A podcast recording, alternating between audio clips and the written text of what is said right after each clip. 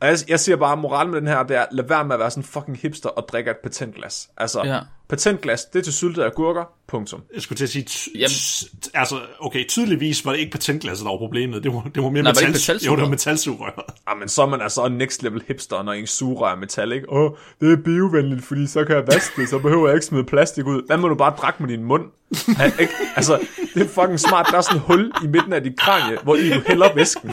Du behøver... For at finde, en løsning til et problem, der ikke eksisterer. Nej, altså du skal kun drikke af sugerør, hvis at du ligger ned i en seng på et sygehus, eller du er et barn til børnefødselsdag. Men Flemming, hvad nu hvis det er drikkevarer, hvor man bliver nødt til at drikke det fra bunden af? Hvad? Hvilken drikkebar er det? Er det rådden mælk eller sådan noget, man kun vil have osten?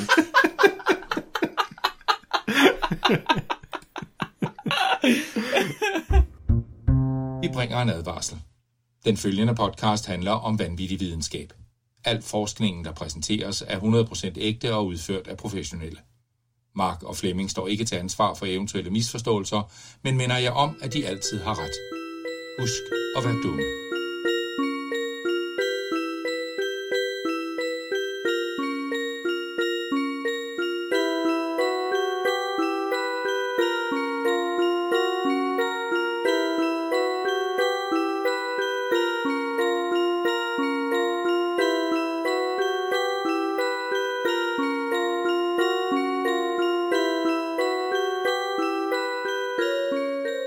Velkommen til Spækbrættet, din bro til skræmmende videnskab.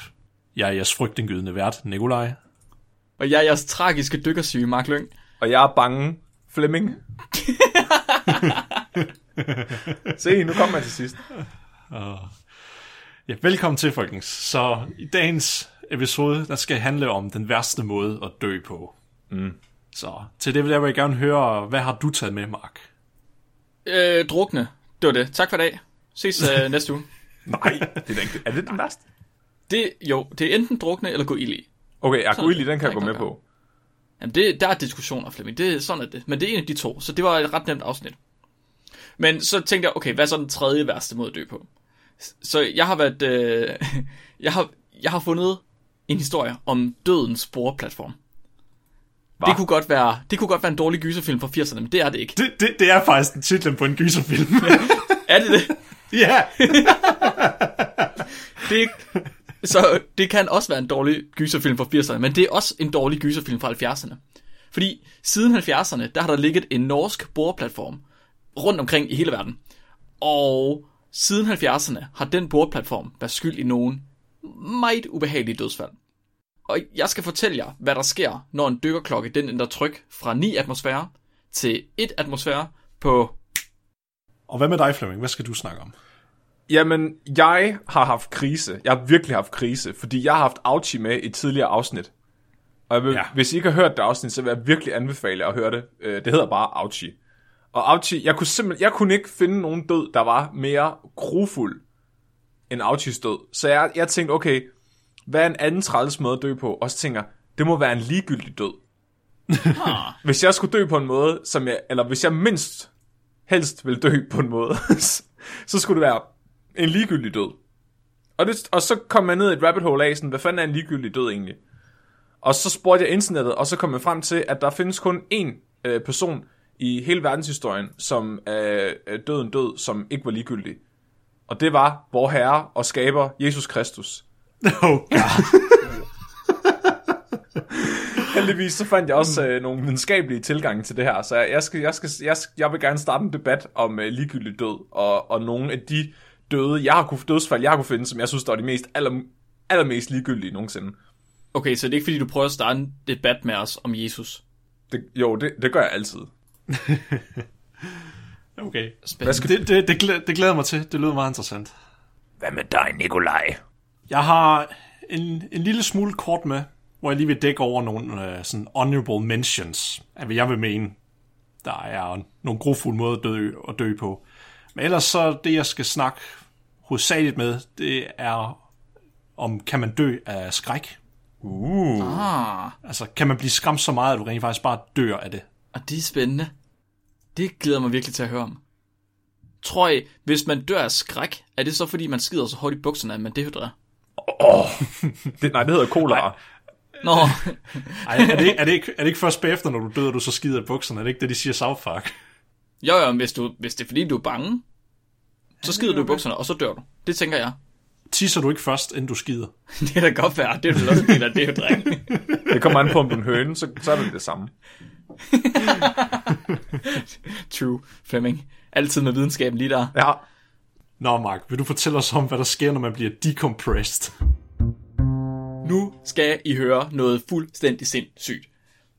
Så, vi ved alle sammen godt, Norge har røven fuld af penge. Ja. Det har de på grund af deres olie. Vores og, øh, olie. v- Vores olie, siger du det? Ja, de tog det fra os. Ja, det skulle have været, det skulle have været vores. Jeg tror, jeg tror, efter den her historie, så tror jeg, vi er glade for, at vi ikke er en del af det der olierige, må jeg nok indrømme. Fordi som et hvert andet rigt selskab, så er Norges penge stærkt forfulgt af mørke historier og voldsomme dødsulykker. Fuldstændig vanvittige dødsulykker.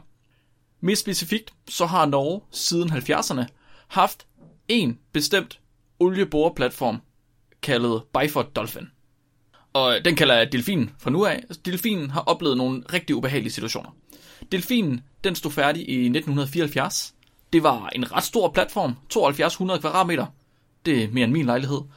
3000 tons og 102 personer i bemanding på bordplatformen Hold er da op. gang. En prægtig platform, klar til at indbringe styrtende med rigdom til hele det norske folk. Men allerede to år senere, så begynder de her ulykker at melde sig. Fordi i 76, der går olieringen simpelthen på grund. Og nogle olierigger, ligesom den her delfin, de er flydende, og de er sat fast til bunden med lange wires, og det betyder, at de kan bevæge sig en smule. What? Og derfor, ja, simpelthen, så de flyder simpelthen på overfladen. Og så har de bare de der wires, ligesom en form for anker, der holder dem fast. Nå. Ja, og nogle gange, så be- bevæger de sig lidt for meget. Og det var det, der skete med delfinen her, og så stødte den simpelthen på grund. Det var i virkeligheden ikke så slemt. Det var ikke sådan Titanic-agtigt. Det var ikke fordi, at alle de druknede og døde. Hele besætningen kom ned i redningsbåde. Øh, der er så desværre seks gutter, der omkommer, fordi at de falder ud af redningsbådene bagefter. Åh, oh, shit. En, altså, uden, uden tvivl, forfærdelig ulykke. Seks familier, de bliver en søn, en bror eller en far fattigere. Men vi er så langt fra færdige nu. Fuck. Det her, det er vand. Nej, nej, nej, nej, nej. Det her, det er, det er luft i forhold til den historie, jeg har med til jer. Den 5. november 1983, ni år efter, at delfinen står færdig. Klokken lige omkring 4 om morgenen, der ligger de to britiske dykkere, Edwin Coward og Roy Lucas, og sover. De sover nede i et trykkammer, der er tilknyttet den her olierig. Et form for kompressionssystem. De så, det er så et system, hvor dykkerne de lever under højt tryk hele tiden, eller under trykudligninger. Bjørn Bergesen og Truls Hellevik, de er på det her tidspunkt netop ved at blive hejst op ned fra de nederste dele af bordplatformen i en dykkerklokke. Cirka kl. 4, der sætter dykkerklokken sig sammen med kompressionskammeret, og Bjørn og Truls kan sikkert stige ud af dykkerklokken og ind i de to kammer, hvor de to britter de ligger og sover. Okay, lad os lige snakke en lille smule om dykning. Dykkere, de kan jo som ret bekendt komme ud for en meget specifik tilstand, det man på dansk kalder for dykkersyge. Ved nogle af jer to, hvad dykkersyge det egentlig er? Altså, er det, er det ikke, hvor det er det nitrogenbobler, der kommer ind i blodet? Det er generelt bare bobler, altså gasbobler. Er det Ja, gasbobler, der kommer ind i blodet? Ja, simpelthen, så det er simpelthen fordi, at dykkere, når de kommer ned på lavt, altså på dybt vand, så øh, øger trykket sig. Og det, når trykket det øger sig, så kan gas nemmere blive opløst i væske. Mm. Det vil sige, at dykkerne de får mere gas ind i deres blod, som er opløst som bitte, bitte, bitte, bitte små bobler. Eller når det er opløst, så er det jo egentlig ikke bobler. I det. Så man bliver lavet, man bliver lavet til en levende sodavand. Ja, basically. Fuck. Levende sodavand, lige præcis. sindssygt, sindssygt god analogi, Nikolaj. Den kan vi godt bruge lidt senere.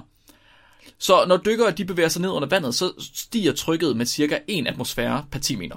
Atmosfæren ved havets overflade, den er 1 atmosfære, så hver gang de går 10 meter længere ned, så bliver den 1 atmosfære højere. Ja. Des højere tryk det bliver, des større bliver opløsheden af gas i væsker, og så bliver de simpelthen til den her menneskelige sodavand. Men det er jo ikke noget problem. Så længe dykkerne de er på dybt vand under et højt tryk, så er det ikke noget problem. Så er alt som det skal være. Så snart dykkerne de begynder at stige op igen, til gengæld, så falder gasserne ud af opløsning. Og så kan man begynde at lave bobler af de her gasser, der falder ud af opløsning. Så det vil sige, at der begynder at komme bobler i blod og i vævet. Uh, Og hvis man stiger for hurtigt op, så kan de her bobler altså blive for store. Meget for store. Og så ender du ligesom, når du åbner en Jolly Cola, eller hvad? Og så er du fuldstændig ligesom en rystet sodavand. Åh, oh, nej. Det giver os nogle rimelig lede følger bagefter. For de fire dykkere på Delfin i Norge, der er tryk en ret vigtig sag. De arbejder på skift, og det betyder, at der hele tiden skal være tryk, der kan tilpasse til, at dykkerne de skal ned i dykkerklokken. Så når den her dykkerklokke den bliver hejst ned, så skal den åbnes nede under vandet, så derfor så skal klokkens tryk tilpasses til den dybde, de skal ned til. Okay, ja. Men dykkerklokken den starter jo op ved havets overflade, hvor der er en atmosfære. Så man er nødt til at sørge for, at dykkerklokken er under tryk, at der hvor dykkerne kommer fra er under tryk, og at det tryk det ikke skifter for hurtigt. Fordi hvis det skifter for hurtigt, så får man dykkersyge. Mm. Når dykkerne de skal op igen, nede fra bunden af vandet her, så holder man trykket konstant inde i dykkerklokken, for at dykkerne de ikke får dykkersyge, når de stiger op. Right? Og for at de ikke skal bruge flere timer inde i en lille bitte dykkerklokke, det har man ikke lyst til, så har man simpelthen lavet det her kompressionssystem, så man kan presse luft ind i, så trykket det kan øges. Så det her kammer, hvor de to britter de ligger og sover, det er sat under tryk, selvom de i virkeligheden er oppe ved havets overflade. Så har man simpelthen pumpet det fyldt med luft, Shit. for at det simpelthen er under tryk. Så de to dykkere, de ligger simpelthen og sover ved 9 atmosfæres tryk. Hold da kæft. Ja. Det er meget. Det gør man simpelthen hele tiden. Det er ret meget. Det er simpelthen samme øh, tryk, som der er 90 meter under havets overflade. Damn. Så det ligger de simpelthen og sover under. Og så, det er jo smart, fordi når man så har dykker, der kommer ned fra dykkerklokken og kommer op til kompressionssystemet, så kan de gå derind, der er samme tryk, så kan man lukke alting til, og så kan man lige så stille lukke luft ud, så de ikke får dykkersyge. Så kan de i virkeligheden gå og arbejde og sove og spise, og hvad de nu ellers har lyst til, mens trykket det bliver udlignet, uden at de bliver til den her rystede Jolly Cola. Og det gik fint. Og På trykket det her- det blev langsomt normalt, og de kom ud af kammeret og var glade og, mm. og drak sodavand mm. med deres venner og kom hjem mm. til deres familier og mm. slut. Mm, yes. Bjørn, Bjørn, Bjørn. Bjørn og Truls dykkerklokke. Den har på det her tidspunkt, klokken 4 om morgenen, sat sig fast i kompressionssystemet ved havets overflade. Og på det her tidspunkt, der kan de trygt stige ud af dykkerklokkens 9 atmosfære, og over til kompressionssystemets 9 atmosfære. Ingen problemer, vel? De går bare ud. Det er fint nok. puha. De smider deres våddragter ind i dykkerklokken, fordi de ved godt, de skal snart afsted igen. Tror de. Så der er ingen grund til at tage det her vådtøj med i kammeret. Det er fint nok. Så øh, Bjørn, han kravler først ud, og så vinker han til de to teknikere, som står og sørger for, at sikkerheden er i orden. Det er de to teknikere, der skal sørge for at lukke luft ind på de rigtige tidspunkter. Åh oh, gud. Åh oh, gud, Arbejde, arbejdede de to teknikere også på Tjernobyl? Hmm, hmm, hmm. Bjørn han bevæger sig igennem en lille bitte rund dør. Den er cirka 60 cm i diameter. Så kommer han til en kort sluse, og så går han igennem endnu en dør ud i det opholdsrum, som er en del af det kammer, hvor de to britter de ligger og sover. Okay? Bag ved ham så kommer den lidt ældre Truls. Han hopper ud af dørklokken, Han lukker den lille dør bag sig til selve dykkerklokken.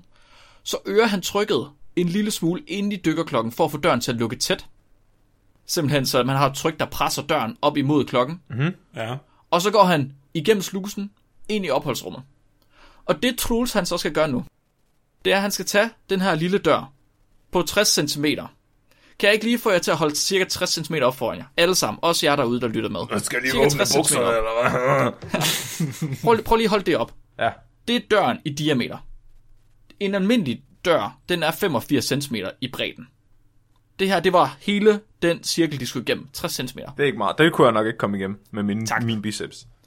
Hu- husk, husk på det. Hu- hu- husk på det. Troels han går igennem den her dør, og så prøver han at lukke døren. Og når han, når han har lukket døren i, i, den, i den optimale verden, hvis han havde lukket døren, så skulle de to teknikere åbne for ventilerne i slusen, så trykket det langsomt kan udvikles til en atmosfære. Inde i slusen, inde i dykkerklokken. Langsomt er keywordet her. Men problemet er, at Troelses dør, den har sat sig fast Oh shit. den vil ikke lukke helt. Så Truls han står ved den her 60 cm i diameter store dør, som han har fået lukket, så den er cirka 10 cm åben. Nej. Og så er der en af de her to teknikere, der på en eller anden måde får åbnet klampen, og Truls han står og kigger på den her dør. Han når lige at bruge et sekund på at kigge på den, og så er han væk. Hvad? Og jeg siger ikke, jeg, han er ikke væk som i magi. Det er ikke, fordi han er tryllet væk nu. Troels han er fuldstændig pulveriseret. Nej. Shit. Hvad? Hvad? Fuck. Hvad fortæller du mig, Mark? Den ene af de her to teknikere har fået åbnet for ventilen, før Troels han har fået, slukket, øh, fået lukket døren. Og så går al, trykket i alle kammer går fra 9 til 1 atmosfære på et knips. Fuck af. Så du siger, at væggene de er simpelthen malet med Troels? Det, det, der er ikke Troels tilbage. Nej. Sad han inde i hullet, mens det skete, eller var han inde i kammeret og prøvede? Troels han var kommet ind i kammeret, han var inde i opholdsrummet, han stod ved siden af, af, af Bjørn, og kiggede på døren, var i gang med at lukke den, og så var Troels væk. Hvad skete der med Bjørn? Det, øh, jamen det kan jeg så fortælle dig, fordi jeg har nemlig taget den her artikel med, som øh, Nikolaj han var så heldig at finde til mig i går. Den hedder An Explosive Decompression Event, og den er skrevet af Giertsen og kolleger. Og den kan fortælle jer, hvad der er sket med de her fire dykker. Åh oh, nej, ikke, var der så mange? Der var så mange. Der, sad, der var to. Ja, der var faktisk seks i virkeligheden. Fuck. Ja. Jeg, Så ni atmosfære. jeg, jeg fortæller jer lige en ting nu. ja, Det ja, der Ja. sted, det er forbandet, fordi at Norge stjal al den olie fra Danmark. Jeg tror også, det var derfor. Ja, det er derfor, mand. at sådan nogle ting, de sker. Det er altså, Det, jeg tror, det var ret, Flemming. Du tror, det var den danske ånd, der simpelthen hævnede sig? det er simpelthen Holger Danskes genfærd, Shit. der, der holdt den lue, så den ikke kunne lukkes. Det kræftede med min u- u- ubehagelige hævn. Men, Der synes jeg men godt, Holger. Danske kunne have været... ikke, når du hører, ikke når du hører det her, Flemming. Er I klar? Ja. Er I, har, I, har I spist det nu? Jeg har lige spist to Ja. toast. Nej, det er, det er virkelig ked af på jeres vegne. Jeg har fået gule ærter. Åh oh, nej, det er ikke godt at få, Endnu værre. ikke godt at få op igen. Fordi den her artikel, som Nikolaj han var så heldig at finde til mig, den har blandt andet 20 figurer. 20? Og, øh, 20? 20 figurer.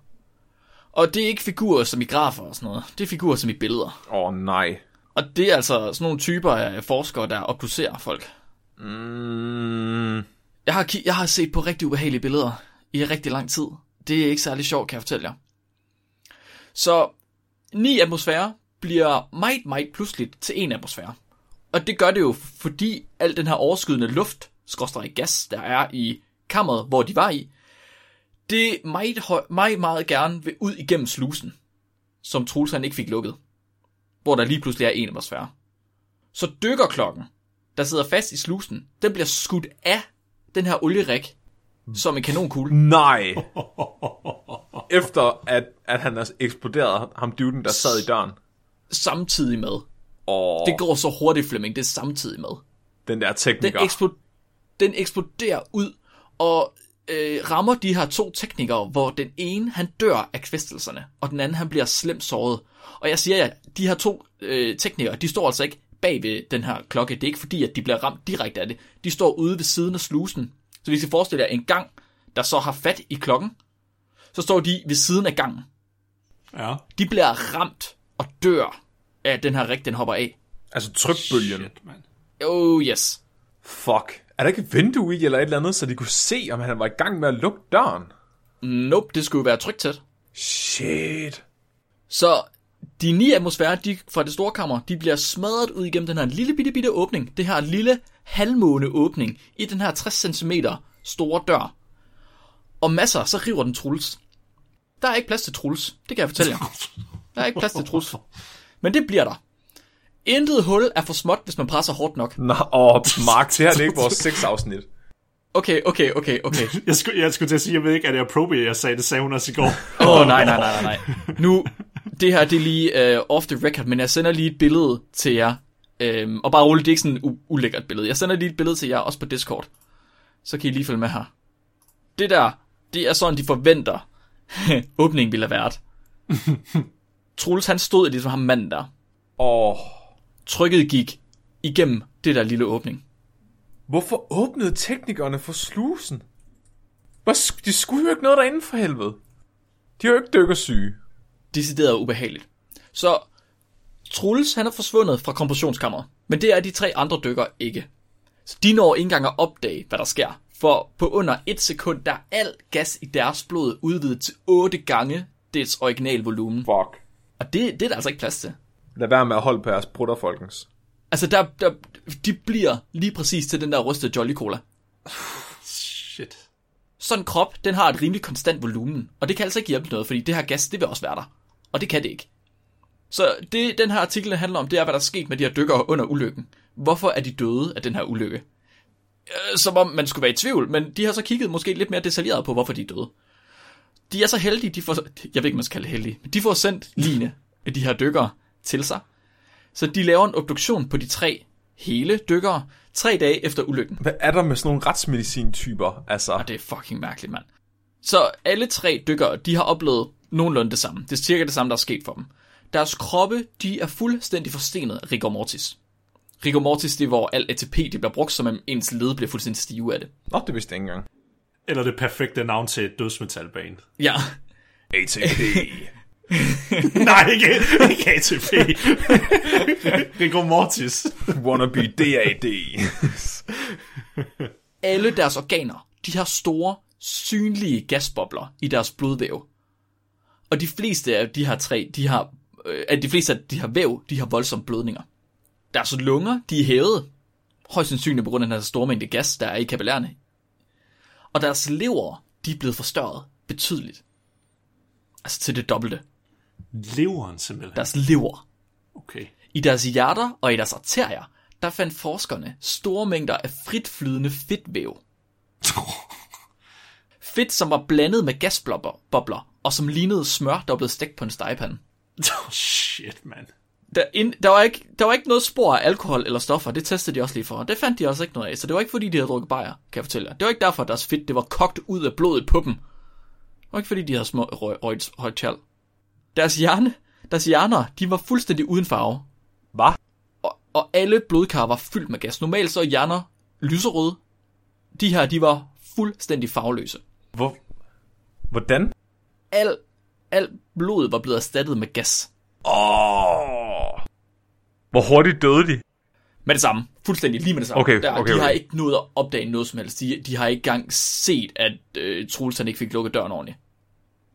Der, deres blod er begyndt at koge med det samme, at det her det er sket. Og der, al cirkulation er stoppet lige med det samme, og hjernen har bare sagt, ikke mere. Nej tak, jeg vil godt væk. Og de her tre, de slap billigt. Fordi forskerne, de fik tilsendt Troels i fire plastikposer. Nej. Shit, man. Alle tilsendte dele, de havde skader og brud. De fik skalpen. Brud, for, som i knoglebrud. De fik skalpen med en lille smule blondt hår. Men toppen af kraniet og hjernen var ikke fuldt med. Det havde de ikke fundet. Nej. Den nederste del af kraniet, den var blevet til en samling af bittesmå splinter og fragmenter. Det bløde væv af ansigtet, det havde de også fundet, og det var blevet tilsendt. Men som et ansigt. Leatherface-style. Nej, han var hans ansigt blev blæst af. fuldstændig separeret fra knoglerne. Hans ansigt, det var blevet revet af hans kranie. Shit, man. Det Den en venstre- ans- ansigtsløftning. Den venstre overarm var blevet separeret fra kroppen lige ved skulderledet, og den højre arm, den var blevet revet fuldstændig i stykker. Men den sad godt nok stadig fast. Nå, okay. Begge hænder var blevet revet af armene. Højre lår, ben og fod var ikke kommet med, for det havde de ikke kunne finde. What? Venstre lår var revet af ved hoften. Hofteskålen selv var blevet delt i tre lige store stykker, og til et af de her stykker, der sad en lille bitte, bitte smule af, den, af hans tyndtarm. Hvor er det sindssygt. Prøv tisseflytten. Den, den gode dreng, den sad stadig fast, men den var blevet det, som forskerne kalder for invaginated. Hvad? oh, shit. Den var blevet vendt på vrangen ind i kroppen. Åh, nej. Og når jeg, apropos hans krop, så var hans krop blevet reddet fuldstændig midt over. Lige ved navlen. Han var blevet reddet i to, som man ser i fucking Mortal Kombat. Fortæl os. Altså, okay, så, så, så, du, så du mener vandret eller lodret? Lodret, han var blevet reddet over lige på What? midten ved navlen. Shit. Så du siger til mig, at trykforskellen var så stor, at hans ansigt fløj af, og hans diller kom ind i hans krop. Oh yes, oh yes, det er det, jeg siger til dig. Er vi ved at nå op på Auchi-niveau? Altså jeg vil sige, vist. Auchi led rigtig længe. Ham her, han har nok Det gjorde ikke han. nået at opdage det, men fuck, det er brutalt. Vanvittigt brutal. Altså, jeg kunne, ikke for, jeg kunne ikke forestille mig en splatterfilm, der kunne gøre det her klammer. Det er jo decideret ulækkert. Det vil slet ikke være troværdigt jo. Så de, de får de her to, de får ham i de her to dele, altså de får mange stumper, men hans krop er ligesom reddet over ved ma- navlen, ikke? Og så kan man se øh, op i buhulen, og den er tom. Det er bare sådan en ballon, Hvad? Uden noget inde i. Der er ingen fyld inde i hans mave. Alle organer var faldet ud. Selv ryggraden og hans ribben var faldet ud af ham. Fuck den der tekniker. Hvis det var den tekniker, der overlevede, som åbnede slusen, han må have haft rimelig dårlig samvittighed bagefter. Ah, Jesus Christ, mand. Jeg håber ikke, han nogensinde har fået lov til at læse den artikel. Shit, hvor er det sindssygt. Og så lige det sidste, de havde fundet, det var, at hans lever, den var blevet fundet et eller andet tilfældigt sted inde i kammeret. Fuldstændig helt, som om den var blevet dissekeret ud af ham. Nej.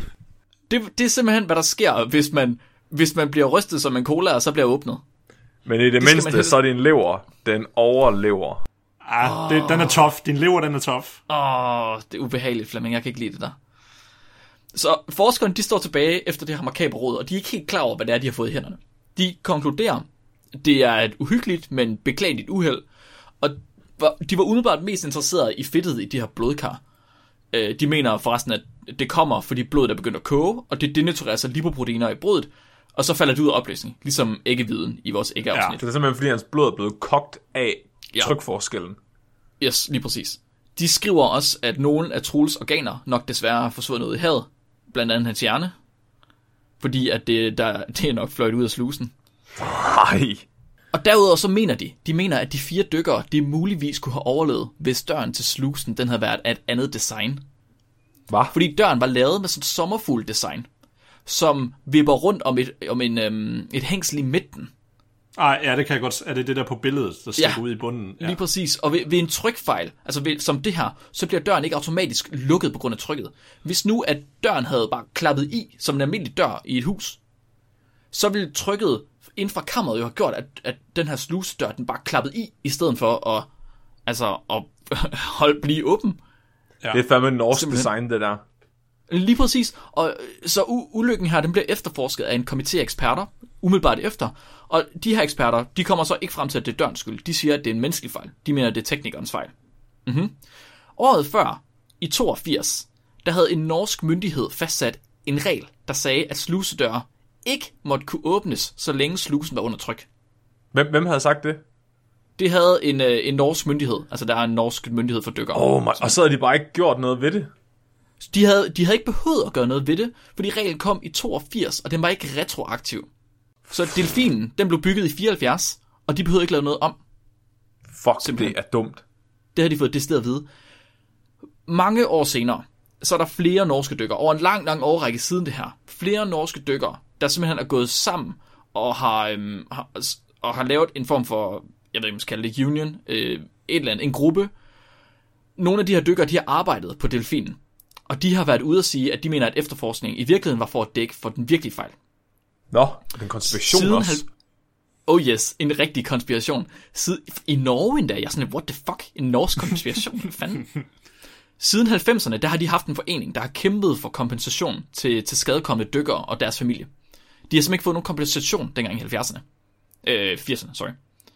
Altså, den her forening, den har kæmpet hårdt, og i 2008, der fik de endelig fat i en rapport, der var blevet skjult, som fortalte, at den virkelige årsag til ulykken ikke var menneskelig fejl, men udstyrsfejl What?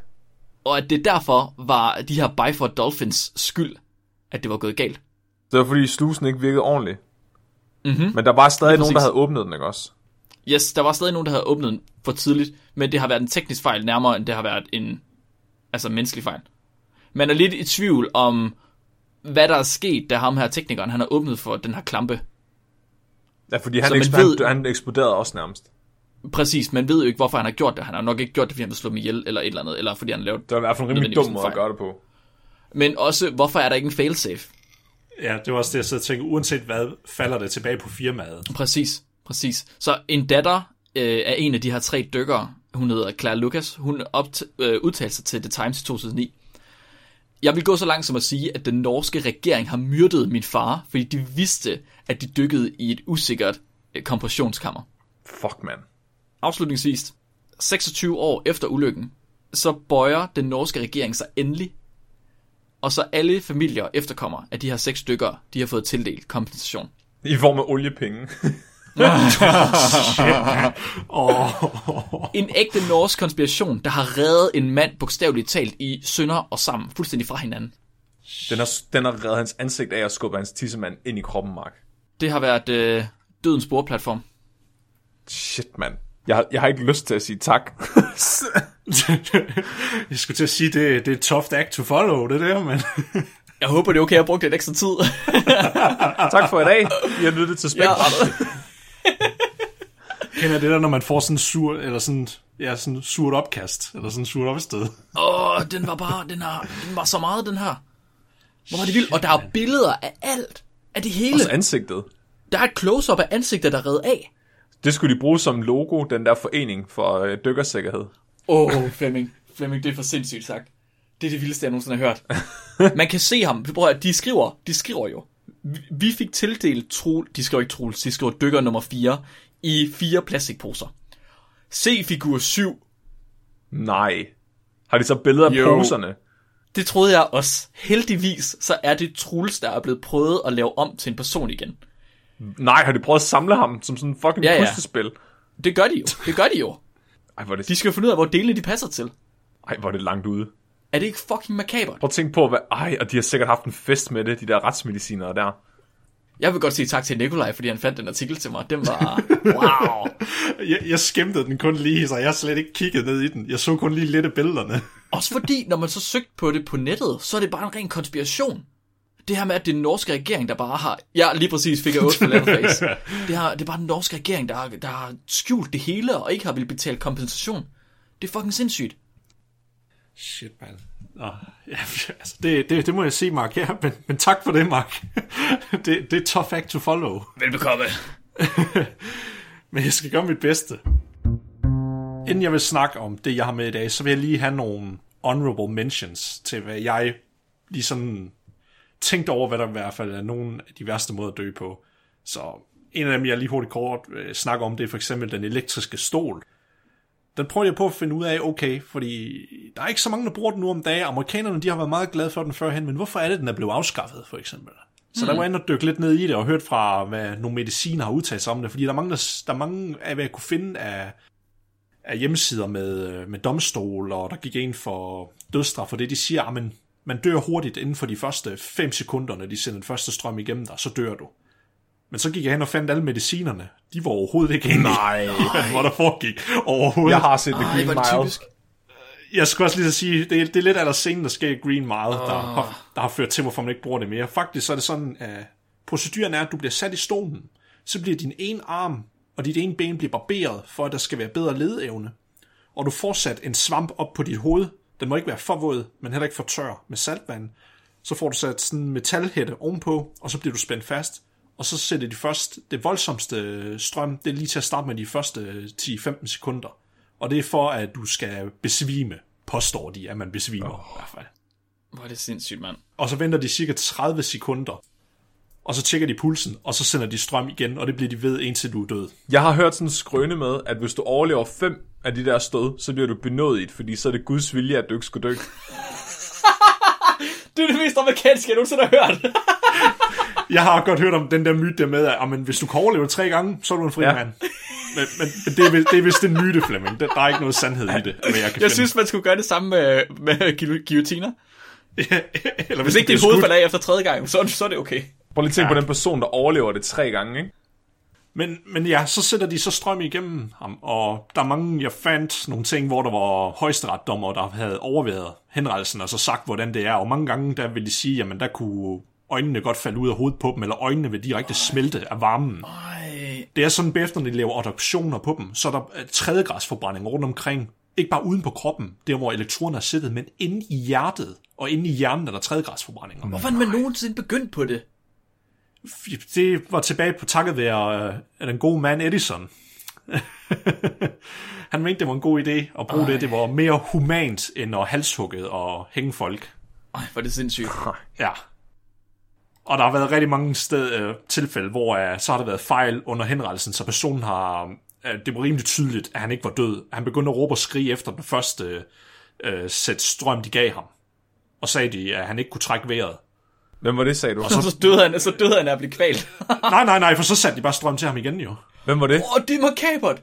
Jeg kan ikke huske, hvad han hed, men der var også et andet tilfælde, hvor der var en, han faktisk overlevede det første chok, og så stoppede de, så stoppede de hele henrettelsen, fordi der var problemer. Og så kom han i retssag, eller så, så var der faktisk mange, der snakker om, jamen teknisk set, så er han jo blevet henrettet på papir. Ja. Han døde bare ikke. Og så snakkede de om, at han skulle frikendes, men så senere på året, så blev han faktisk dømt til døden igen, og så blev han henrettet en elektrisk stol en gang til. Ja, jeg sidder, jeg sidder på hans Wikipedia-side nu. Jeg vil lige se, om der var noget ja. Med den der skrøn. Han hed Willie Francis, og han var kun 18 år gammel.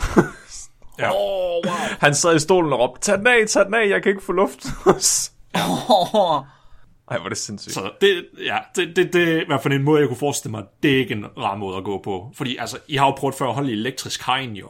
Ja, alle. Altså hvis du får sådan en ordentlig stød, altså det, den der krampefornemmelse, du får i hele kroppen, prøv at gange den med en million, og det er over alt i hele din krop. Det er ligesom, når man støder en albu. Ja, Bare i hovedet. og, og, og, og hjertet. og så er den anden, jeg så også lige øh, hurtigt vil nævne, det er for eksempel, og det er en, jeg personligt mener nok er en af de værste, det er at blive brændt levende. Åh, oh, Og der er lidt, hvad jeg kan finde af dele meninger fra øh, øh, medicinere. Der er nogen, de mener, jamen, det er kun lige de første få minutter, der er slemme, fordi så brænder nerveenderne, og så kan du ikke føle noget overhovedet. Og så er der andre, der mener, ah, det kommer an på, hvor varmt det er, hvor hurtigt det går. Og så er der nogen, de siger, at du når at blive kvalt, på grund af, at ilden den tager al oxygen ud af dine lunger. Så bliver du faktisk bare kvalt af varmen og, og, og, og selve ga, ja, øh, gasskyen, der kommer fra ilden. Mm. Men det lyder stadigvæk ikke som en rar Det er stadig ting, der tager pænt lang tid. Kan vi ikke blive Ja, med det? jeg skulle til at sige, et til to minutter, det er rimelig lang tid. it's a er witch! lang It's a witch! Ej, det er sindssygt. Og så den, og så den sidste, jeg skrev på, at jeg lige øh, hurtigt kunne tænke på, det var faktisk, nu når du nævnte øh, Jesus Flemming, så er det faktisk korsfæstning, jeg skal sætte på som en af dem. Og der er faktisk, der er faktisk lavet studier med hvor folk de prøver at finde ud af, okay, hvad er hovedårsagen til, at man rent faktisk døde af det? Og det er sådan en lang liste. Enten hvis du bliver sat op på det. Hvis ikke du døde af lemlæstelsen, er at få sat en motherfucking nål gennem hænderne og fødderne, at du ikke dør af blodmangel, jamen, så hænger du bare på, enten så dør du af, du bliver dehydreret af varmen, dør af blodmangel, fordi fugle begynder at hakke i dine åbne sår, oh, eller så dør du af sult, åh. Oh. eller, eller så dør du af chok. Jamen, selvfølgelig. Ja. Og det er over, at vi snakker flere uger, at du bare lider, mens du hænger deroppe i varmen. Det er træls. Ja, Ja. det, det er træls. Det, det, er ikke, det er ikke en st- afstraffelsesmetode, der er lavet til at slå hurtigt ihjel. Så må du også lade være med at pøse jøderne af, altså. Tænk dig om. Det var så romerne, der fandt på det, men okay. Ja, ja. Jeg var faktisk også tæt på at tage noget med den elektriske stol, øh, men jeg gik bort fra det alligevel. Jeg fandt sådan en, en, et barn, der var blevet henrettet i den elektriske stol, øh, fordi han var blevet falsk anklaget for at have dræbt et andet barn, men det var jo nok i virkeligheden et uheld. Øh, og han, han øh, var så han skulle sidde oven på en pude for at han kunne nå op til den der hætte der. Men det var stadig ikke øh, nok til at han, øh, at han døde ordentligt af det, så det tog sådan virkelig lang tid før at han sådan Er det en ægte historie? Ja. Hvordan kan man dømme et barn til døden? America, fuck yeah. Oh, what the fuck? Jamen, det, Fuck, det, vildeste med, det vildeste med den elektriske stol, det er, når du, nu når du nævnte den der med øh, den grønne mil, det er faktisk ikke fiktion. Det er rigtigt. Nogle gange, der kan der bare spontant gå ild i dem, fordi der er så meget varme. det er vildt nok. Og, og, og, og de her dommere, der har overvejet henrettelsen, de beskriver også, at der er sådan en, en lugt af, af brændthed. Altså sådan en sødlig varmel bacon lugt, eller sådan noget, der kommer ved det. nej. Men nok om det. Nu skal vi videre til creme eller creme, jeg har taget med i dag. Så mit store spørgsmål er besvaret, for jeg mener, at der er en værre måde på end kun med smerte. Jeg vil, jeg vil våge at påstå faktisk, at psykologisk smerte kan være mindst lige så slem i hvert fald. Så jeg vil svare på, er det muligt? Kan du dø af frygt? Kan du føle så meget psykologisk terror og rædsel, at du bare giver op, din krop bare shutter ned, og så bare dør af det? Og det er der faktisk en anden person, eller det er der faktisk en person, øh, der hedder Walter Bradford Cannon, som der tilbage i 40'erne mente, at det var meget muligt. Han var en øh, medicinsk, øh, eller jeg ønsker, han var læge faktisk nærmere en fysiolog, og han coinede termet, der hedder voodoo-død, også kaldet psykosomatisk død, i 1942. Voodoo død. Ja, voodoo-død, det er, navn, det er titlen på hans første paper, hvor han beskriver det. Tilbage i 1942, så det er det nok en af de ældste artikler, jeg nogensinde har læst, tror jeg. Og han, øh, det sjove var, han er også den, der fandt på termet fight, uh, fight or flight response. Det er faktisk ham, der er faderen til den, øh, øh, den der hele idé med, at når vi bliver bange og det, at vi så har forskellige metoder til, vi kan cope Ej, med det, men det er fucked up, at hans tarm med voodoo-død, det ikke er hængt ved. Ja, der er, der er mange, de, kald, de kalder det mere psykosomatisk død. Jeg, kan- jeg kan bedre lide den anden også. Psykosomatisk død, så det er bare det, noget, man bilder sig ind.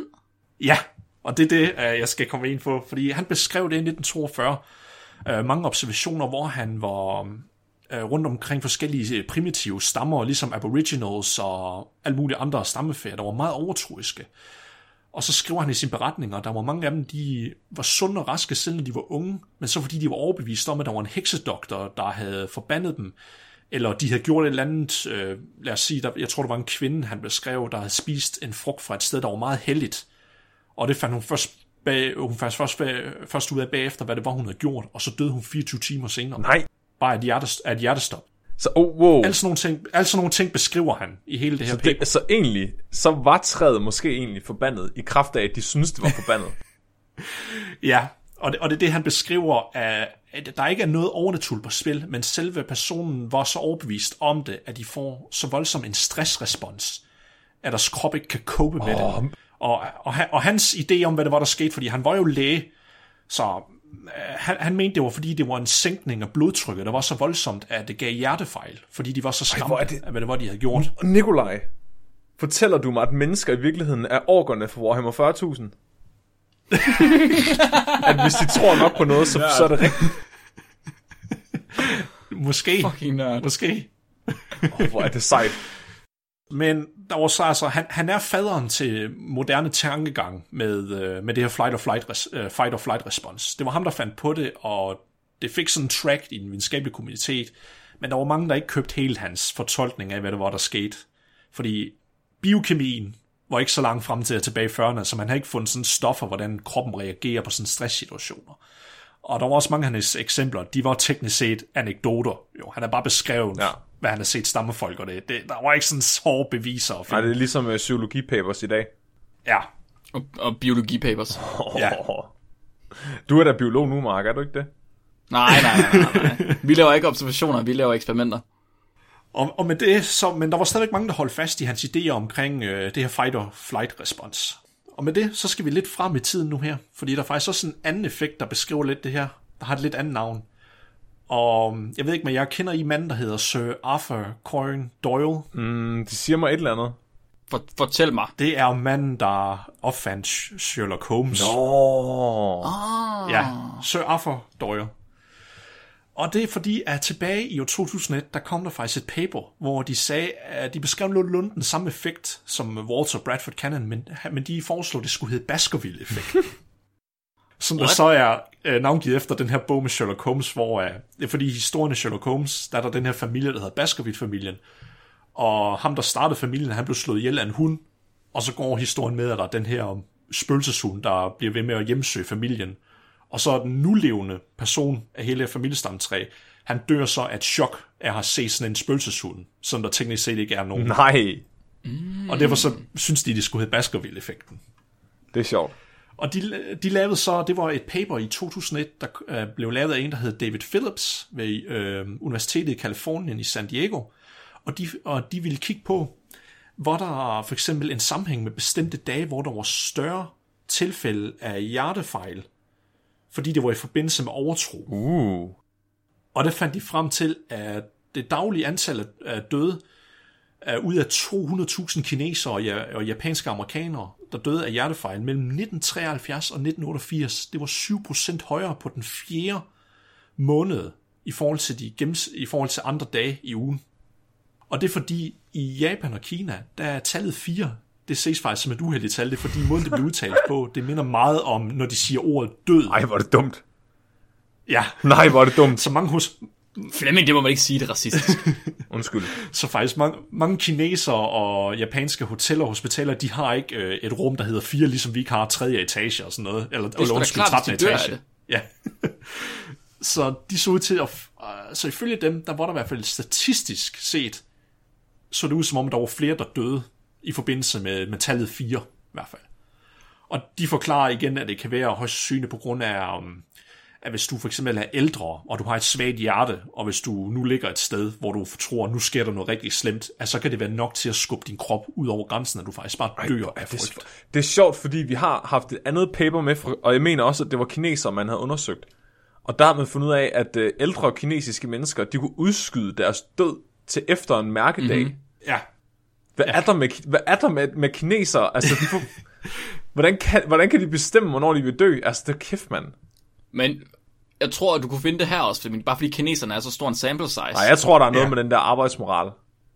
Jeg tror, det er fordi, at asiater, de simpelthen bare, altså, de er så pligtopfyldende, at, at deres psyke bare har så meget kraft over dem. Altså, Jeg siger det igen, Flemming, det er rimelig racistisk. det er for dyrt, jeg tror. You bring great shame to the family. I Endnu must commit honorable heart attack.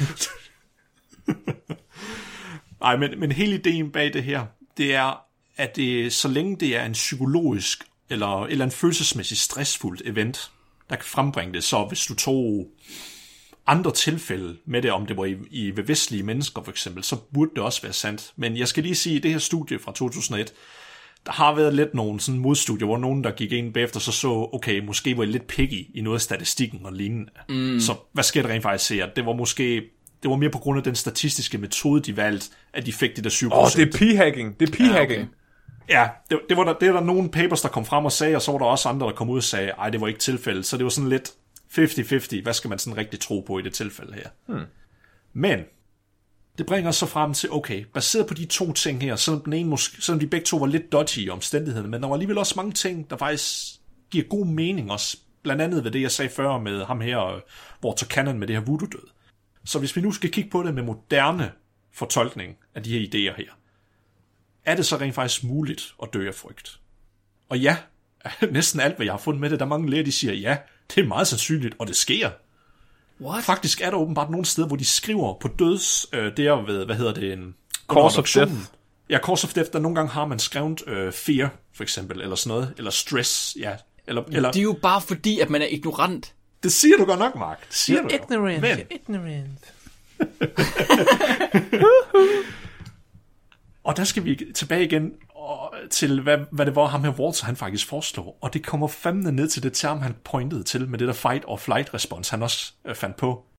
Fordi, når vi kommer i sådan en meget stressfuld situation, så vores krop, den har forskellige ting at gøre. Enten så kan den vælge at kæmpe, eller løbe. Der er også en tredje måde, hvor du kan fryse fuldstændig og ikke gøre noget, eller spille død. Men det er stadigvæk dit øh, sympatiske nervesystem, der er større for at gøre det. Og den udskiller så et, øh, et kemikalie, eller et molekyle, som mange de kender, der hedder adrenalin, også kendt som epi, øh, epinefrin, epinefrin.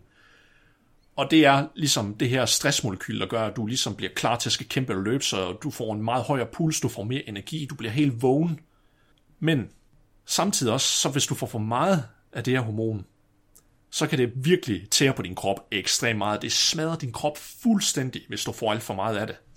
Er, derfor, er det derfor, man dør af stress også, for eksempel, over lang tid?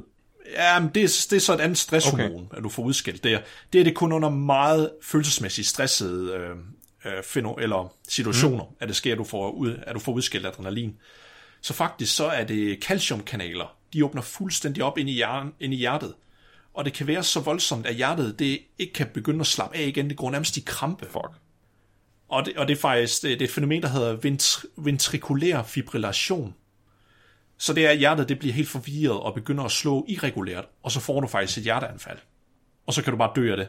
Så mennesket har udviklet en evne til at flygte fra ting, de bør, Ja. men de har udviklet den så godt, at de kan opleve det for meget, så de dør af Så det. ja. man bliver så bange Så- for at Hvorfor er dø, de at man dør. blevet, hvorfor, hvorfor er de mennesker ikke blevet selekteret fra?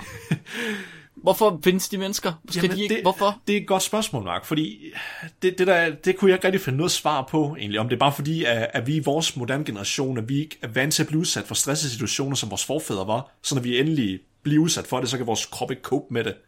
Om det er det, måske. Mm. Så vi ikke er i Hvor træning. bange skal man blive, før man dør? Så vi ikke er i Hvad tænker du? træning, altså.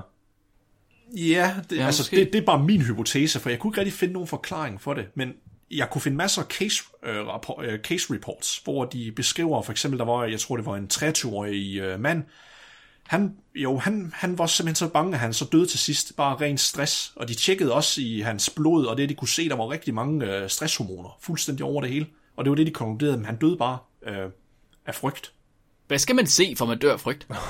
Det, det er godt... Donald Trump uden tøj på. Flemming, hvad, hvad, skulle der, hvad, hvad siger du, Flemming? Hvad skulle der til for, at du øh, døde af frygt? Se Donald Trump uden tøj på, tror jeg. Jamen, Det har vi jo gjort. Nå. Jeg døde ikke af det. Ja, det ved jeg ikke. Har du ikke set ham uden tøj på? Ikke nu. Nå, der er den der statue et eller andet sted i USA. Vil du gerne slå mig ihjel, Mark? Måske.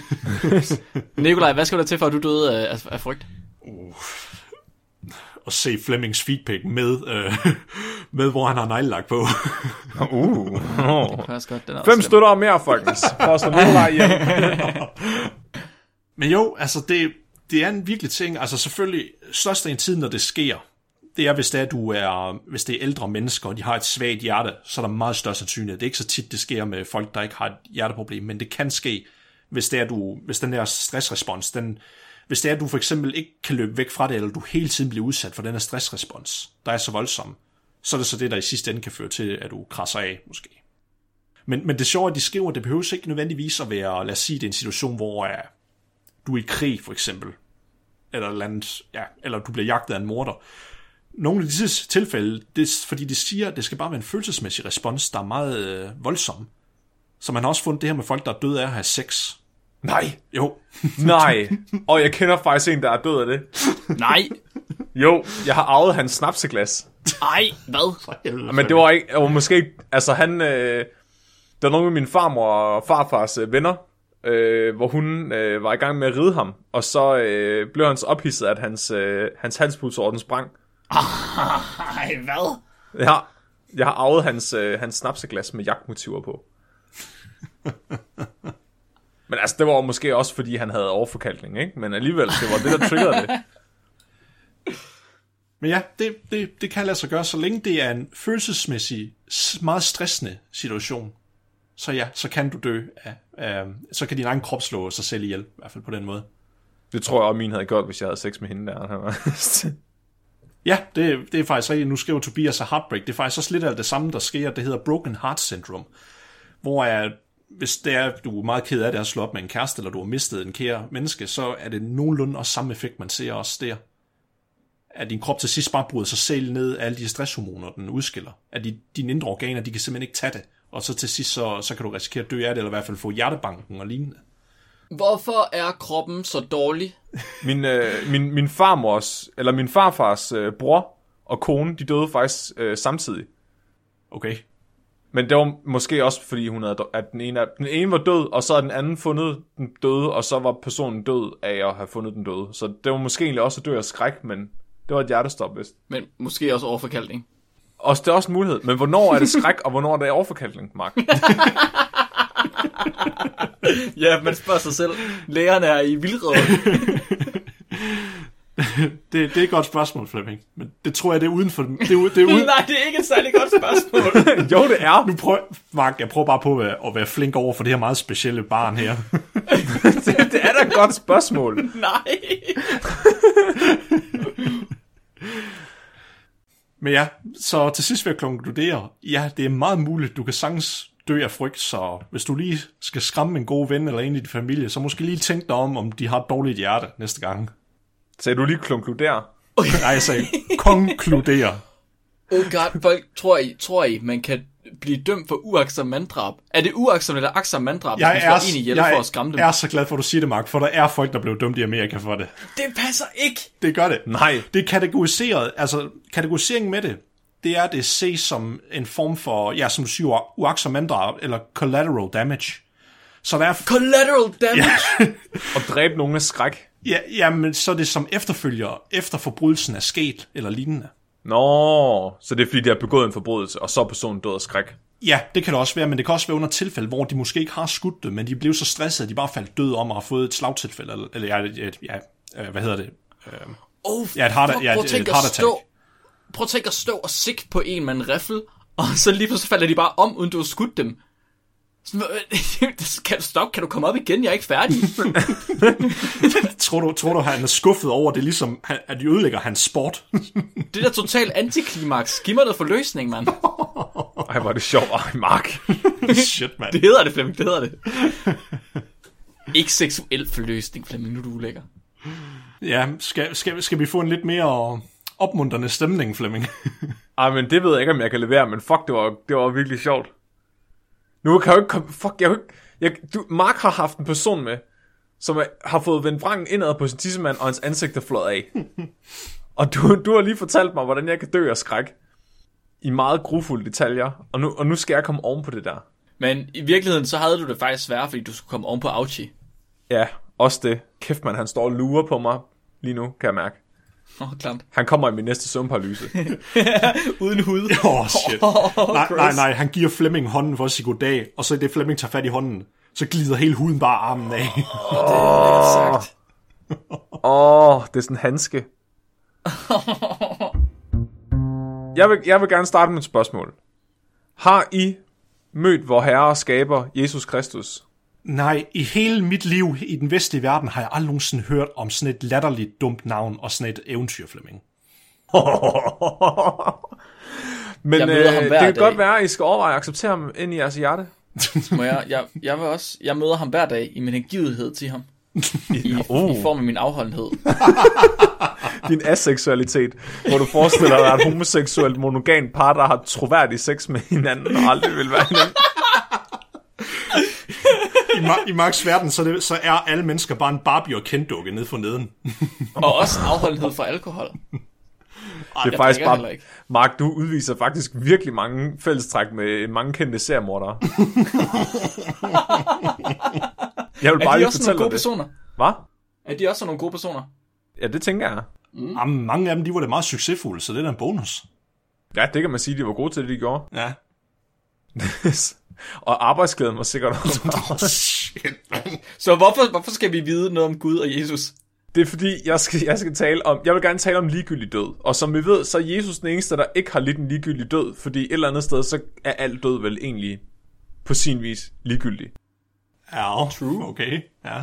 Altså, ma- hvornår tænker man, fuck, det var godt, den her person døde. Ej, det skal jeg måske ikke spørge jer om. I er ikke de rigtige at spørge om det her. øhm, videnskaben har måske et lidt bedre term for det. Det hedder en øhm, preventable death. Og det, mm. og det er sådan mere specifikt en død, som kunne forhindres. Men hvornår kan en død forhindres? Er mit spørgsmål. Fordi i, i videnskabens verden, altså så er det en preventable death, det er egentlig øh, et, et, en død ved et uheld, mere eller mindre. ja. Så hvis du, hvis du dør af en eller anden form for sygdom eller helbredsproblem, så er det ikke en, en, en, en død, der kunne forhindres. Men så, hvad med livsstilssygdom? Altså, de, de kunne vel godt forhindres. Og hvis. Ja. og hvis fri vilje ikke findes, er der så i virkeligheden nogen død, der kunne forhindres? Shit, det blev hurtigt meget filosofisk lige pludselig. Så jeg, øhm, jeg vil gerne tale om den mest nederen måde at dø på, og det er ved en død, som er så mega tilfældig og, og preventable, som noget overhovedet kunne være, og så alligevel, God. så sker det. Oh god. Jeg har fundet, jeg har fundet de mest fucked up måder, folk er døde på, ved de mest latterlige freak accidents nogensinde. Oh shit. Fordi det tænker jeg, det er den værste måde at dø på. Det er ved, det er ved sådan totalt ligegyldigt tilfælde. Har du lavet det til en top 10 liste, Flemming? Øh, 3, 6, 8, 9. Det er en top 12. Det er en top 12. Okay, okay. Men det er vilkårlig rækkefølge. Så den første, det er Robert Mavjega. Han var ude at fiske. Og han fanger en rigtig flot fisk. Og fisken, den vælger så at hoppe ind i munden på ham, efter han har fanget den. og så rører den ned igennem hans hals. Og så bliver han kvælt af den her levende fisk, han har fanget. Ej. What? Ej, hvad? Ja. Hvor er det, prøv at han fanger, han fanger en fisk på den sejeste måde i verden, og han når ikke engang vise det til nogen, før han dør af det. Nej, men altså, så, så vildt kan den fangst jo heller ikke have været, når den kunne komme ned i halsen på ham. Så skulle han have haft sådan en Kim Larsen-mund eller et eller andet. Ja, hvis han blev kvalt af den. Jeg, t- jeg tænker, tror, tror du ikke bare, at det er noget, folk har sagt, fordi fisken den var så lille, siden den kunne komme ned i halsen på ham, at de, de ville ikke, det var for pinligt, at han fangede så lille en fisk? Jo, det kan godt være. Han døde faktisk bare af skam. Ja. Så har jeg Maria de Jesus Arroyo. Hun øh, døde faktisk af alderdom. Hun havde et slagtilfælde eller noget af den stil. En død, som ikke kunne forhindres. Men hun fik en chance mere i det her liv, for hun vågnede op igen fra de døde. Desværre var det inde i en ligpose i kapellets fryser. Shit, man. Hun blev fundet inde i fryseren den efterfølgende dag med krassemærker på indersiden af ligposen. Nej, nej, Ej. nej. Ej, Det, det er bare det, alle Marit handler om nogensinde. Ja, det minder mig om det er de, det der, værste. de der historier der med, at man før i tiden, når man begravede folk, så blev sat man sådan en klok til ned i kisten. Så netop for, hvis det var folk, de ikke var døde, så kunne de ringe med klokken på kirkegården, så de kunne blive gravet ligesom, op igen. Det er ligesom, det er ligesom Svedbankens øh, døvebegravelse. Sødbankens døvebegravelse. Har du ikke hørt, øh, hvor han bare ligger og banker ind på kisten, mens øh, folk de står og græder, fordi det er døve mennesker, der kan høre ham? Nej, hvor er det... Der er faktisk, øh, der er faktisk en på Tåsinge, øh, der blev begravet med sådan en øh, levende øh, ved et uheld, og så blev hun gravet op og begravet igen med sådan en klokke der, og så, øh, det er nede i Stjål, den by, der er lige ved siden af den, jeg bor ved, øh, hvor, hvor, hvor, øh, hvor hun blev begravet igen bagefter, hvor klokken var der, og så Nu, går stop, der stop, stop en om, man kan høre stop, klokken. Ja, Stop en gang. Så du, de, de gra- begravede hende levende, ja, uden at vide det, går ja, ud fra. ja, Og så fandt de ud af det, ja, tænkte, hun er sgu nok ikke helt død endnu, tog Ja. hende op, opdagede hun er død, ville være sikker på, at hun var død, og putte en klokke ned til mens de begravede hende igen. ja. Det er Tåsinge, Mark. Det er kraftigt, så har man sine kontroller i mør i orden. Du skal fandme, det er Tåsinge, du skal ikke stille spørgsmål ved vores metoder. Jeg skulle, Det gør jeg. jeg skulle altså sige, bare alt det der burial desecration, der er sket i den situation også. Oh, wow. Det er der ikke noget, der hedder hernede. Nej, det skal jeg love for. Og jeg vil gerne have, øh, mens jeg fortæller det her, at I tænker over, hvilken en af dem her I øh, helst ikke vil være ude for. ja. Ja. Den næste, det er Elena Strutters Gardner. Hun øh, var total hipster og drak af et patentglas med et metalsugerør i. Lige indtil hun væltede og blev spidet af sugerøret. Altså ind gennem munden. Ja, Oh, shit. Er det for nyligt? Jeg synes godt, jeg har hørt om det der. ja, det er det. Mange af dem her er sådan rimelig for nylig. Og jeg, jeg siger bare, moralen med den her, det er, lad være med at være sådan fucking hipster og drikke et patentglas. Altså, Ja. patentglas, det er til syltede agurker, punktum. Jeg skulle til at sige, ty- Jamen. t- altså, okay, tydeligvis var det ikke patentglasset, der var problemet. Det var, det var mere Nej, var det metal, metalsugerør? jo, det var metalsugerøret. Jamen, så er man altså en next level hipster, når en sugerør er metal, ikke? Åh, det er biovenligt, fordi så kan jeg vaske det, så behøver jeg ikke smide plastik ud. Hvad må du bare drikke med din mund? Han, ikke? Altså, det er fucking smart. Der er sådan et hul i midten af dit kranie, hvor i du hælder væsken. Du behøver... Finde, finde en løsning til et problem, der ikke eksisterer. Nej, altså, du skal kun drikke af sugerør, hvis at du ligger ned i en seng på et sygehus, eller du er et barn til børnefødselsdag. Men Flemming, hvad nu hvis det er drikkevarer, hvor man bliver nødt til at drikke det fra bunden af? Hvad? Hvilken drikkebar er det? Er det rådden mælk eller sådan noget, hvor man kun vil have osten?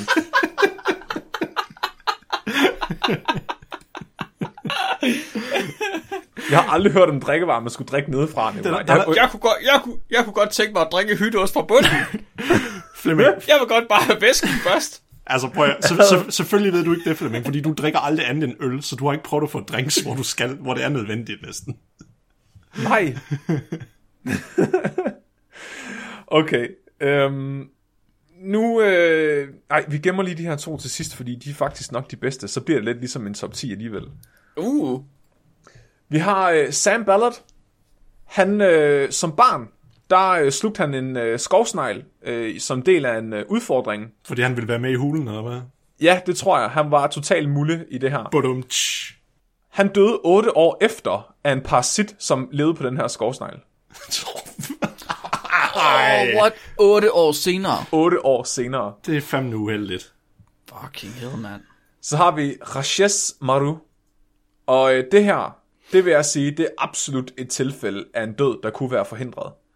Han havde et øh, familiemedlem med på hospitalet, og den her øh, kvinde, hun sad i kørestol og med iltapparat. Hun skulle så i en MRI-scanner. Radiologen øh, beder så Rashes om at komme ind med iltflasken til det her iltapparat. Problemet er bare, at øh, MRI-scanneren den er tændt, Nej. og sådan en iltflaske, den er altså lavet af metal. Ej. Ej. Så han- Hvorfor? I det han træder ind i rummet, så flyver han gennem det som et missil. På grund af den her magnetisme. Og så sidder han i klemme mellem ildflasken og scanneren. Der sker det, at ildflasken den så springer læk på grund af slaget, og så dør han af oxygenforgiftning. Nej, Nej, nej, stop. Så han bliver ikke engang kvalt. Jo, han bliver kvalt af for meget luft. Ja, han bliver for kvalt af for meget luft. Ej, hvad? Det, det, Så har vi- det er altså også bare den the perfect storm af alle de ting, der skal gå galt efter hinanden. Prøv lige, Ah, men prøv lige at tænke på den radiolog. Altså, hvad fuck har personen tænkt på? Kom ind med det der kæmpe store stykke metal til verdens største magnet. Måske havde de tømmermænd. Mark. Du forklarer bare alting med druk. Måske. det gør, ja, det er rent nok. Det er en god point. Det var måske det, der skete øh, i Norge også med delfinen der. Måske havde de tømmermænd. Jeg siger ikke, det er okay. Jeg siger bare, det kunne være en årsag. Men så siger du også, at nordmænd de holder op med at drikke på et tidspunkt, så de kan få tømmermænd. Jeg har engang set dem spise fisk. Der drikker de ikke. Det er rigtigt. Der skal de bruge munden til noget andet. Der skal de bruge mund til noget andet. Så har vi uh, Raldo Matias Santos. Og der var indrømme, der tænkte jeg faktisk lidt på dig, da, da jeg læste den her, Mark. Fordi det sådan forestiller mig egentlig godt, du, du kunne gå her fra den her verden. For han druknede en spand vand i en brændert. han var ude og hente en spand vand, mens han var ballerne stiv, og så vælter han med hovedet først ned i den her spand. Desværre så, uh, Raldo, han har også epilepsi, og det passer, at han får et epileptisk anfald, mens han har hovedet nede i spanden. Nej. Jeg har det virkelig dårligt med, at vi griner alle de her, men det er så virkelig sjovt. Ja, jeg havde det også lidt dårligt med det, men så kom jeg i tanke om, at jeg, jeg optager sammen med jer, så jeg vil nok ikke være alene. Åh, oh, jeg ved, mand. Så har vi vores øh, eneste gede-relaterede dødsfald. Det er Heval Yildirim. Det er en 13-årig dreng, der er ude at gå på fortorvet. Han dør meget pludseligt, da der er en ged, der lander ovenpå ham på toppen af et hus. What? ja. Hans øh, far havde købt den og skulle øh, ofre den til Allah, og havde bundet den op på toppen af taget, for han havde ikke nogen andre steder at gøre den. den var så bare ikke bundet godt nok fast. Okay, nu, nu begynder vi at gå ind i sådan en tegnefilmstød. Det med- eneste, du kunne have overgået, det der var, hvis det var et klaver, der var nede på ham. ja. Shit, man. Hvor fuck, hvor, det er sådan en Molbo-historie. Hvad skal jeg gøre den gider? Jeg sætter det op på taget. Ja. Der, der står den nok i vejen. Hold kæft, mand. Prøv at forestille jer at se det ske, altså. Ej, hvor det, er, det er næsten sådan noget Looney Tunes. Men det er sjovt, fordi Jeg, tror, jeg, tror, jeg, jeg tror, hvis man ser det ske, så står man bare ligesom, øh, altså ligesom øh, skoleinspektøren fra, øh, hvad hedder det, Taglige Kniv. Nej, du skulle da godt, der kunne fik det fede kode.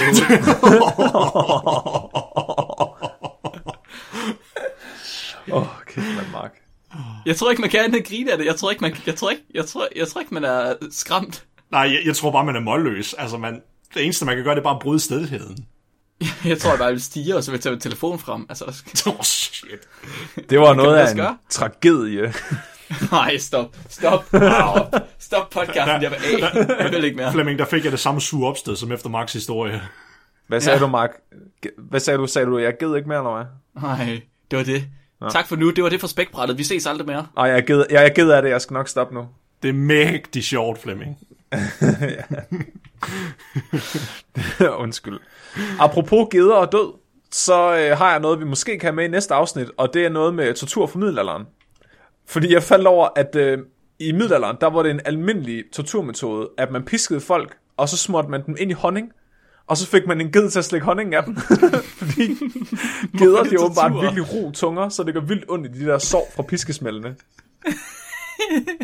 Okay. Og jeg har et tilfælde af, at en mand var så tortureret, inden geden blev lukket ind, at geden stak af i skræk, da den så ham. Det lyder lidt som en Monty Python-sketch, lige det her. Ja. Så har vi øh, Hayata Tsuru... Ah, det kan jeg ikke udtale. Han hedder Hayata. Han var sådan måske lidt tung i det. Han boede i hvert fald på en institution, hvor der blev holdt øje med ham. Indtil en dag, hvor han øh, stak af og kom ind i det øh, nærtliggende supermarked. Der åd han så donuts, indtil han døde. What a way to go. Ja. A... Det er nok den bedste, indtil videre. Han er nok den died første asiat, he der kom direkte i Valhalla. Ja.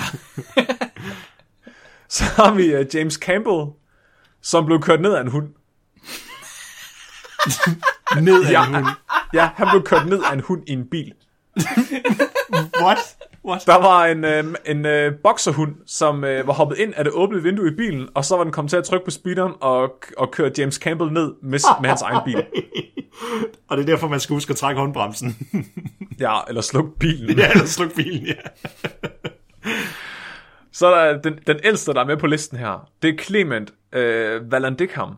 Og han øh, øh, var advokat, eller han var forsvar i en retssag, hvor han ville demonstrere, hvordan at øh, personen, der var død i den her retssag, umuligt kunne have begået selvmord med den her pistol på den måde, at han var skudt på. Problemet var bare, at han kom til at skyde sig selv ind i retssalen foran øh, alle sammen på nøjagtig samme måde, som øh, pågældende var skudt på. Åh, kæft, mand, så ved man godt, hvor den sag gik hen af.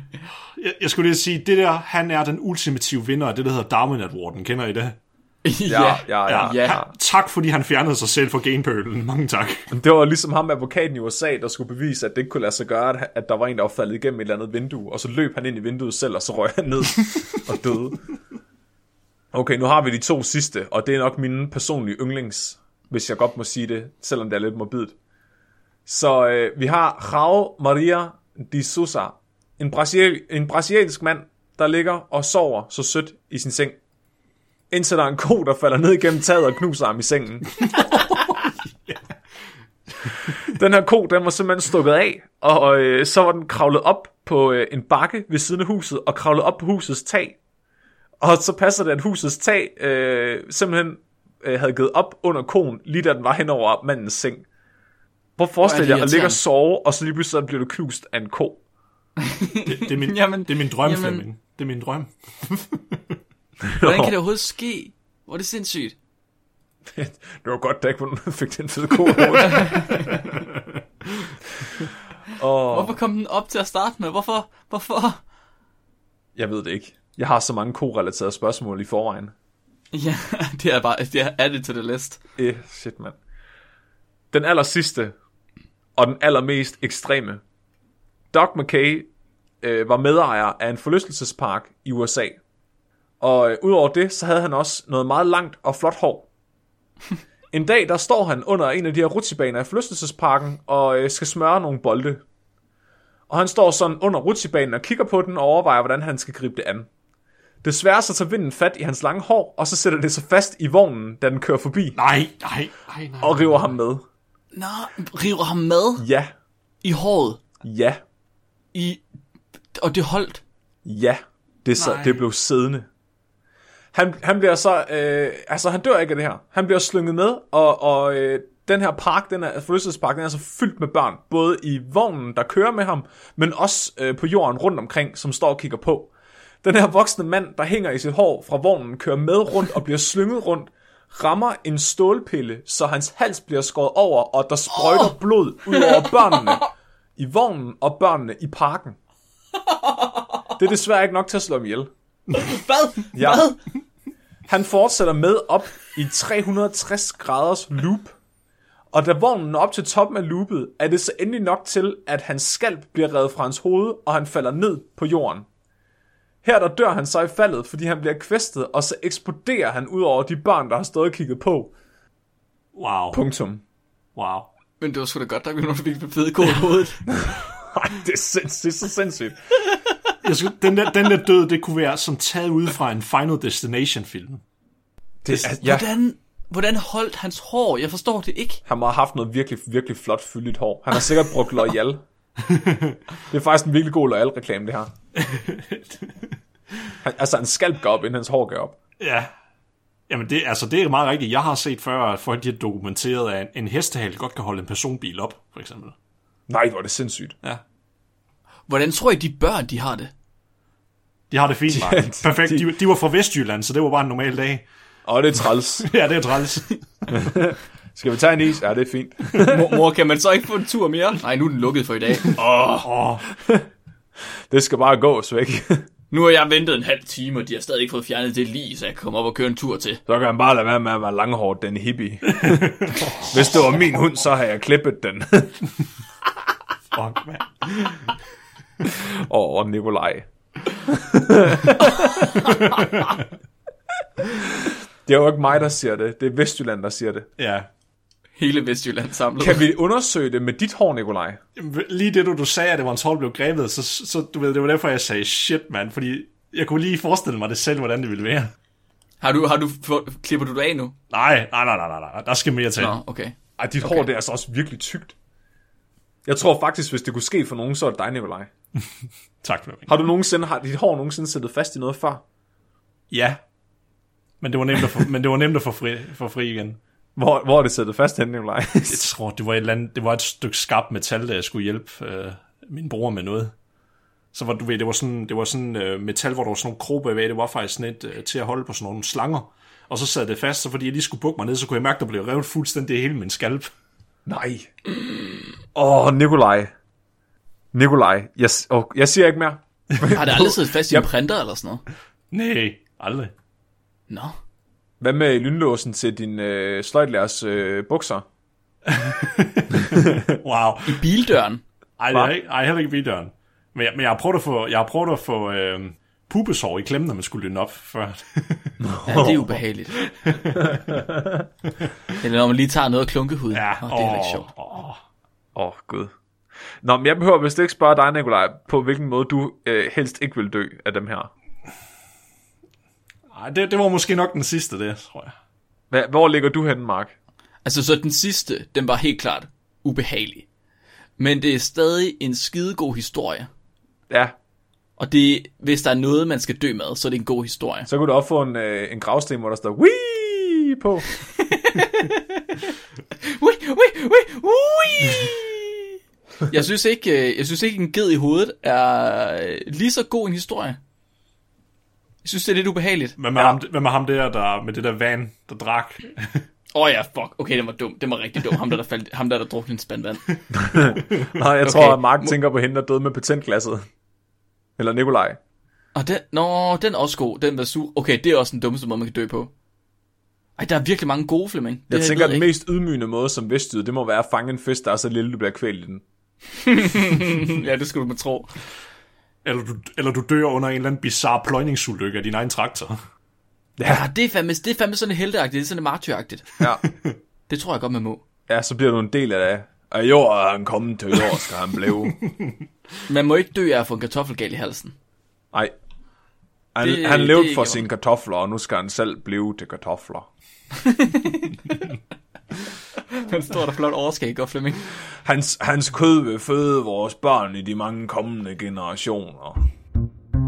Tak fordi I lyttede med, kære lytter, til den her morbide og meget deprimerende samtale i dag. Næste uges afsnit, det bliver den 13. oktober, og der skal vi snakke om paranormale fænomener og debunke dem. Og ligesom se, at er det bare fragmenter af menneskets irrationelle fantasi. De bunke dem. Ja, Det er meget biased. Det er ikke særlig videnskabeligt. altså. Kan du bevise, at de ikke findes, hva'? Det er da mega videnskabeligt. Det er da hypotesetest. Ja. Hvad snakker du om? Undskyld. Ja. Hallo. Og, og, hvis I, og så er der også en måde på, hvis I gerne vil støtte os, så kan I gå ind og gøre det ind på tier, hvor I kan donere lige hvilket beløb I vil have. Og hvis I er så venlige og godsindede at gøre det, så får I adgang til nogle dejlige bonusklip fra alle vores afsnit, og også nogle af Flemmings dejlige uh, feedbacks. Mm. Og hvad skal, de, hvad skal de ellers gøre, Mark? Ja, øh, hvis man, hvis man går ind og støtter os ind på tier, så kan man jo også få adgang til vores uh, Discord-server, hvor uh, folk de sidder og sviner os til, mm. mens det er, vi, uh, vi, vi optager afsnit. Ej, de sviner os ikke til. De sgu søde. Men det er meget fedt, så, kan, så kommer der ligesom spørgsmål undervejs og kommentarer, og der er næsten en form for community. Det er sgu... Uh, De det er sidder også og hyggeligt. bidrager til afsnittet, altså. Tobias har for eksempel sagt, at øh, hvis han skulle dø af skræk, så skulle det være at se en øh, nøgen bedstemor. Yes. Bidrag. Jeg ved ikke, hvis nøgne bedstemor det er. Jeg kunne godt forestille mig tilfælde. Det, det, det er hende der i slutningen af The Shining. Det synes jeg er ret perfekt, så sender vi billeder til hinanden og hygger og alt muligt, også uden for optagelser. Det er mega fedt. nu gik jeg, nu skal jeg også se, hvem det er. I fortsætter med at afslutte afsnittet, mens jeg googler bedstemoren fra The Shining. Okay, men vi, vi har glemt noget. Vi, har, vi skal have scoret sidste uges afsnit jo, Åh oh, ja, hvor søren. på spekometeret. søren. Er, er, er du klar til det, Flemming? Og Nikolaj? Nej.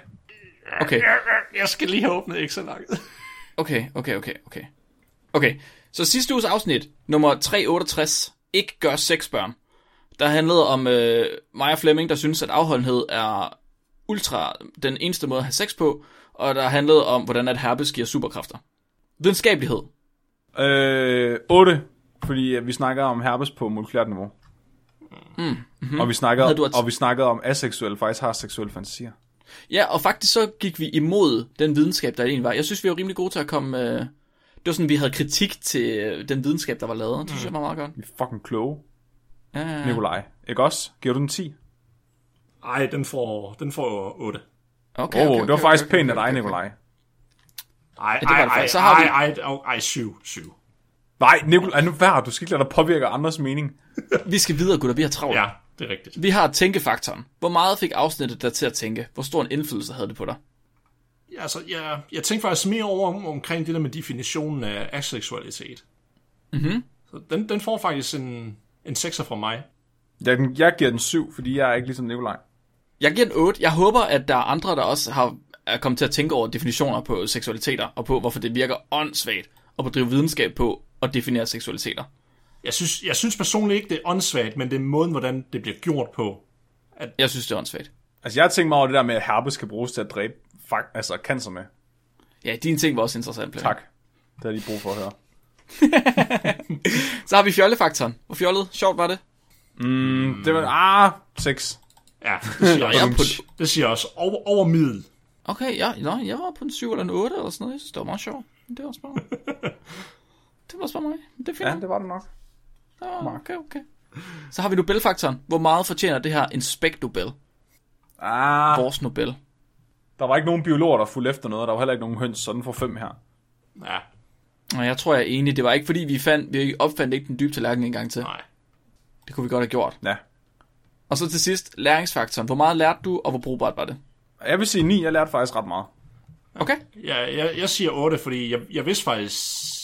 Jeg havde godt hørt lidt om, at man kunne bruge herpes til at bekæmpe cancer, men overhovedet ikke på den måde, og så kendte jeg ikke så meget til det der med aseksualitetsforskning. Så den får, en 8, Hvad synes du, du, den får en 8 af mig. Åh. Du er ikke alene, Nice. du er ikke alene Nikolaj. hvad synes du, du lærte, øh, Flemming? Hvad? Hvad synes du, du lærte? Jeg lærte om det der med herpes dræber, dræber øh, cancer, og så lærte jeg mm. om uh, immunforsvaret, der faktisk uh, har Valhalla mod herpes, og at aseksuelle mennesker fantaserer om uh, monogame homoseksuelle mænd, der er hinanden tro. Præcis. Cool. Øh, jeg gav den en 9'er. Samlet set på min score, så den bliver nok lidt lavere. Jeg kunne høre Flemming og Nikolaj, de var en lidt lavere end. Men der, så på min score for en 74, det kan det godt være, den ryger ned på en 70 eller sådan noget i den, øh, i den endelige score. Og så skal jeg lige nævne, at vi også har fået nyt merch, som kun er tilgængeligt i oktober måned, mens vi har Halloween-tema. Vores kære Stine, hun har nemlig været i gang ved tegnebrættet igen, og hun har faktisk kreeret en relativt creepy høne. Og når du køber noget med det nye design, så støtter du for eksempel ikke bare os her hos Spækbrættet, men du støtter også Stine. Og på den måde hjælper du os med at lave mere lækker lyd og smukke illustrationer, der kan følge med. Så, skal, skal vi til dagens dyrefakt? Vi skal til dagens dyrefakt. Tøre har sendt dagens dyrefakt ind, og Tøre han har skrevet ind til os. Der er en rotte ved navn Magawa, der har hjulpet med at finde 67 landminer i Kambodjen. Og derfor så har han fået overragt en, metal, en medalje for stort mod og hengivenhed til sin pligt. Det er fandme heldigt, at landminer lugter af ost. Mit navn er Nikolaj. Mit navn er Mark. Jeg er Flemming. I har lyttet til Spækbrættet. Husk at være dumme.